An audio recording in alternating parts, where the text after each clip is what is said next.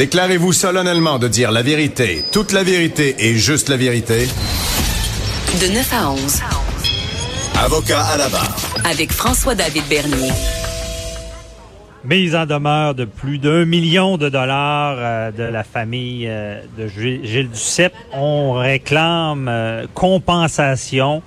Je suis avec mon analyste, maître Jean-Paul Boilly. On veut analyser cette tragédie-là, disons-le, une tragédie de perdre un être cher comme ça, de cette manière-là. Mais moi, je... Bonjour, maître Boilly. Eh, bonjour. Bienvenue. première question, là. Euh, une réclamation comme ça, au-delà d'un million là, pour euh, dommages punitifs au Canada, ça, ça se peut-tu? Ou... Ben oui, bien sûr, ça se peut. On en a vu. Mais de là à dire que il y a, tout est une question d'évaluation du dommage. Hein. Je vous ai entendu en, entrée d'émission, euh, vous parlez, là, bon, évidemment, il y a euh, Solatium Doloris, on l'explique, là, c'est le, c'est la, c'est, la, la, la, peine que les gens ont eue. Alors, au Canada, encore une fois, ça commence à être reconnu, mais c'est pas, c'est pas, c'est pas les tribunaux américains. Si on l'a déjà dit, euh, la peine est difficilement quantifiable. Dans ce dossier-là, la problématique qu'ils ont, euh, elle est double, parce que euh, d'abord la peine comment on quantifie la peine d'une famille, hein, ils sont plusieurs, puis la manière dont c'est arrivé, hein, c'est atroce. Là, je veux dire, on sait que cette dame-là est encore en santé. On sait que bon, il y aurait eu moyen de faire. Euh, il, y a, trois euh, recommandations. Je prenais ce matin l'émission de Caroline et, Maca qui interviewait le, procureur, en fait l'avocat au dossier, Maître Cloutier, et euh, il disait, écoute, il y, a trois euh, trois situations où il aurait pu juste vérifier la porte euh, lorsqu'ils sont allés refermer la, la, sécurité, vérifier le vidéo, ou juste faire un décompte, puis une de ces trois situations-là aurait fait que cette dame-là serait pas morte. Alors, évidemment, il y a de la négligence. Vous parliez de négligence criminelle ce matin, vous avez pas tort. Est-ce que la négligence criminelle, un peu comme dans le cas, par exemple, souvenez-vous du lac Mégantic, hein? Ils ont fait, ils ont accusé le, chauffeur du train, enfin celui qui était responsable des freins, etc., la compagnie. Mais les individus comme tels, la résidence luxe gouverneur, il n'y a pas personne qui voulait que ça arrive, un peu comme la petite fille de Granby, il n'y a pas personne qui veut que ça arrive, ces affaires-là. C'est atroce. Le lac mégatique, c'est la même chose. Il y a eu des accusations de négligence criminelle qui ont tombé, n'est-ce pas? Parce qu'on n'a pas été capable de prouver qu'il y avait une négligence intentionnelle. Alors, or, au civil, le problème... Euh, pour ce qui est de la, la il y avait eu. Est-ce qu'on avait parlé d'accusation criminelle? Euh, je crois pas. Je crois pas, mais je fais, je fais le parallèle en, en, disant parce qu'au civil, il va falloir prouver cette négligence. Parce que lorsqu'on poursuit, bon, là, on veut avoir des dommages, évidemment, euh, des dommages moraux. Ce sont des, c'est pas des dommages. La dame est décédée. Alors, elle, elle peut pas rien obtenir. Puis vous disiez fort à propos en introduction ce matin que, bon, ben, ce qu'elle aurait pu avoir, parce qu'elle a souffert, cette madame-là, le coudon, elle, est pendant plusieurs heures dehors, à moins, à moins 30, puis elle gèle, puis elle en meurt en bout de ligne. Alors, évidemment, cette souffrance-là, c'est elle qui l'a vécue, c'est pas personne d'autre. Évidemment, cette souffrance-là peut être dédommagée au niveau civil, mais comme elle est décédée, c'est pas elle qui va l'obtenir. Ça va être évidemment sa succession, ses enfants, bon, ses parents, etc. Ceux qui font partie de sa succession, dans si elle a un testament, ou sinon c'est le code civil qui s'en met. Bon, cela étant dit, ce dommage-là qu'elle a subi elle, on va le quantifier comment? La douleur qu'elle a eue. Bon, si elle avait perdu un bras, une jambe, euh, il y a des, y y a des euh, codes qui sont prévus et on prévoit, par exemple, que des montants d'indemnité qui peuvent être donnés en pourcentage et un point de pourcentage vaut, mettons, 5 000 dollars. Bon, peu importe. C'est pas le cas, elle a perdu la vie. Alors, ça, ce montant-là devient un peu arbitraire. Maintenant, la souffrance qu'elle a eue, ça aussi, ça devient arbitraire. Alors, j'ai vu que dans, dans, le chapitre de la réclamation, en fait, ce que l'avocat a mis dans la mise en demeure, faut comprendre que la mise en demeure, elle est faite conformément au Code civil. Hein, parce que si on met en demeure, c'est fait pour une raison, pour dire à l'autre partie, ben écoutez, je vais possiblement vous poursuivre, mais je vous avise avant. Comme ça, s'il n'y a pas de règlement dans un délai, on parle du jour, mais c'est pas des délais dits de rigueur, c'est-à-dire qu'on n'est pas obligé de prendre une poursuite le onzième jour. On peut attendre six mois jusqu'à trois ans parce que c'est trois ans la prescription. Mais il reste que euh, on peut à ce moment-là dire à l'autre partie, ben écoute, si euh, tu veux qu'on s'assoie et qu'on négocie quelque chose, on peut le faire. Alors on n'a pas à prendre action tout de suite. Dans ce dossier-là, il y a des assureurs hein, qui sont qui vont être euh, certainement mis mise, en cause. Et puis, bon, les assureurs ont leurs avocats, il va y avoir des discussions. Mhm. Mais effectivement, le, le, le, problème de quantifier le dommage, parce qu'il faut pas oublier, vous disiez ce matin, puis c'est, c'est ce qu'on voit là, dans la mise en demeure, ils réclament bon un million de dollars en dommages punitifs. Mais avant d'aller aux dommages punitifs, euh, le solatium doloris. Oui, la douleur. La douleur, est-ce que, parce que peut-être moi j'ai mal compris ça. Est-ce que ça peut être la douleur de la famille aussi ou on, essaie de quantifier ce que la, la, dame aurait vécu? Ouais, c'est-à-dire que il y a deux il y a deux choses. C'est ce que la dame a vécu. Ça c'est ça c'est quantifiable. Et le, le solatium doloris, ça c'est ce que les gens peuvent avoir. Ben, c'est-à-dire on se comprend. la douleur que des gens ont eu mais qui n'ont pas subi eux le dommage, pour la, perte. de la personne, ça c'est plus difficilement quantifiable. Ça c'est ça devient très arbitraire.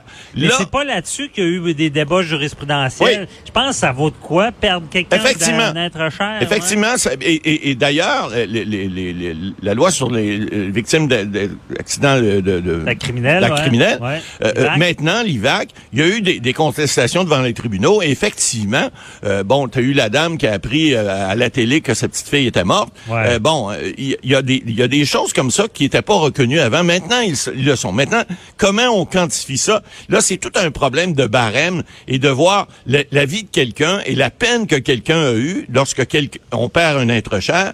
Comment ça vaut? Ça, c'est plus difficilement quantifiable. Mais ça commence à être reconnu par nos tribunaux, donc on peut effectivement faire une réclamation sur ce chapitre-là. Faut pas oublier que le 140, euh, en fait, le 140 000 on va parler du million tantôt, là. Mhm. Le 140 000, là-dedans, il inclut également les frais funéraires. Bon. Les frais funéraires, est-ce qu'on peut réclamer des frais funéraires complet d'une personne qui a 93 ou 94 ans dans ce cas-là, euh, qui va nécessairement décéder un jour, qui va avoir nécessairement des frais funéraires. C'est une question qui se pose. Ça veut pas dire que tu peux pas les réclamer. Est-ce que ces frais funéraires-là auraient eu lieu peut-être juste dans 10 ans, dans 15 ans, sûrement pas dans 20 ans, parce qu'on mm-hmm. sait qu'il n'y a pas personne qui vit jusqu'à 120 ans, là, jusqu'à preuve du contraire. Donc, donc là, il y aura certainement euh, une mitigation qu'on dit de dommages, c'est-à-dire de dire, bon ben là, il y a des frais funéraires, je sais pas, 10, 15 15 000 et vous en auriez eu peut-être dans 4, 5, 6 ans. Est-ce qu'on peut regarder les intérêts? Je vous donne un exemple, mais il reste que le dommage qu'on réclame, ça veut pas dire que c'est le dommage qu'on va obtenir. Mais en droit, on est toujours pareil, les avocats, on réclame toujours plus pour avoir moins. Parce qu'évidemment, si on demande moins, on appelle ça ultra petita. La Cour ne peut pas accorder plus que ce qu'on demande. Mhm. Donc, on demande toujours plus pour avoir moins. Mais les juges veulent pas qu'on aille à la Ils veulent pas qu'on aille à la Ils veulent surtout pas qu'on exagère. Dans le cas, par exemple, de la réclamation d'un million, je pense pas qu'elle est exagérée. Est-ce qu'elle va être accordée? Ça, parlons-en. Parlons-en Parlons-en des dommages punitifs. Voilà. Punitions. Bon. Ça, c'est plus compliqué parce que, évidemment, il y a les chartes, et puis c'est l'article 49 là, qui dit, de la charte maintenant, qui dit que on peut réclamer, mais il faut montrer une intention. Il est là le problème. C'est dur, ça. Ben, c'est Parce qu'on dit que c'est intentionnel et illicite. Et voilà. C'est quasi illégal. Ben, c'est comme, c'est comme un peu, je donnais l'exemple tout à l'heure, c'est boiteux, mais lac mégantique il n'y a pas personne qui voulait que ce train-là se, fonce dans le monde puis qu'il tue 47 personnes. Ça, c'est clair. Maintenant, est-ce que l'insouciance de ne pas avoir fait quelque chose, puis là, je parle au niveau civil, parce que au niveau civil, c'est pas la même preuve. Vous le savez, M. Bernier. Alors, au niveau pénal, au niveau criminel, on a dit il n'y avait pas d'intention criminelle, on a acquitté ces gens-là. Mais au niveau ah. civil, c'est différent. Alors, la preuve d'intention n'a pas, n'a pas le même fardeau. c'est un bon comparable. Ben oui effectivement, l'intention. Ben ouais, non, non, parce que c'est pas facile à définir, mais en faisant le parallèle entre le criminel et le civil. Exact. parce qu'en civil, c'est ça. Pour créer l'intention, c'est sûr que personne voulait ça. Non, c'est ça.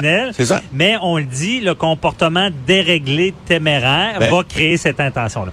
En civil, maintenant, c'est un peu, ça peut être la même affaire. Tout le monde va dire, ben voyons, il voulait pas qu'elle meure. Non, mais ta négligence. Voilà est tellement loin que elle, fait, euh, ben, elle, va, créer cette intention-là, ce qui va permettre un dommage punitif. Parce que, seulement pour dire à nos auditeurs, il n'y a pas de possibilité de dommage punitif s'il n'y a pas d'atteinte à la charte et que c'est pas intentionnel. Donc, c'est ça. Donc, le, le, le noyau de cette réclamation-là va tourner autour de quelle est le, est, de quelle façon l'être raisonnable normal aurait dû réagir dans un cas comme ça? Est-ce que l'être raisonnable normal aurait dû faire un décompte? Est-ce qu'il aurait dû vérifier avant de reverrouiller la porte euh, s'il y avait pas quelqu'un dehors? Est-ce que l'être raisonnable, puis là, il y a un point important, parce que cette dame-là semble-t-il passer plusieurs heures devant les caméras, personne... C'est là que l'insouciance, parce qu'à un moment donné, tu peux dire, écoute, j'ai pas fait exprès, excuse-moi, je voulais pas. Le syndrome de la femme battue, là. Mm-hmm. Je recommencerai pas, je recommencerai pas. Mais là, quand tu fais trois, quatre claques à gueule, tu manges, à un moment tu dis, garde. Alors, c'est un peu pareil. C'est dire, écoute, t'as beau dire, j'ai pas fait exprès, j'ai pas voulu, j'aurais aimé que, mais tu l'as pas fait. Alors, ça, cette, ce, ce, manque-là, parce que c'est pas un, un, acte positif, c'est un manquement. C'est quelque chose qu'on n'a pas fait, qu'on aurait probablement dû faire, qui aurait possiblement évité ce drame affreux. Mais on l'a pas fait. Alors, à ce moment-là, est-ce qu'on peut demander à la Cour d'obtenir un dommage punitif, hein, c'est punitif, ça le dit, c'est pénal, ça punit. Alors, ça, c'est un autre élément qui va, devra être démontré. Et combien ça vaut? Ben là, écoutez, la jurisprudence n'est pas très épaisse là-dessus. On, va avoir, je pense, euh, s'il y a une poursuite, là, on va avoir un beau dossier à discuter puis euh, à voir qu'est-ce que qu'est-ce qui pourrait être octroyé à, ce niveau-là. Bon, Matt Boily, le temps passe trop vite avec vous parce que j'avais d'autres questions. Toutes les étapes du procès, quel genre de négo il va avoir là-dedans? Donc, on peut pas répondre là, on n'a pas le temps, mais on reviendra peut-être dans une autre chronique où euh, des gens, vous pouvez poser la question aussi au 1-877-827-2346. On pourra peut-être y répondre aujourd'hui, demain. On y reviendra. Merci beaucoup, Matt Boily. On se reparle tantôt pour les questions du public. Euh, au retour, Luc La Liberté est de retour, expert en politique américaine. On parle encore une fois de Donald Trump.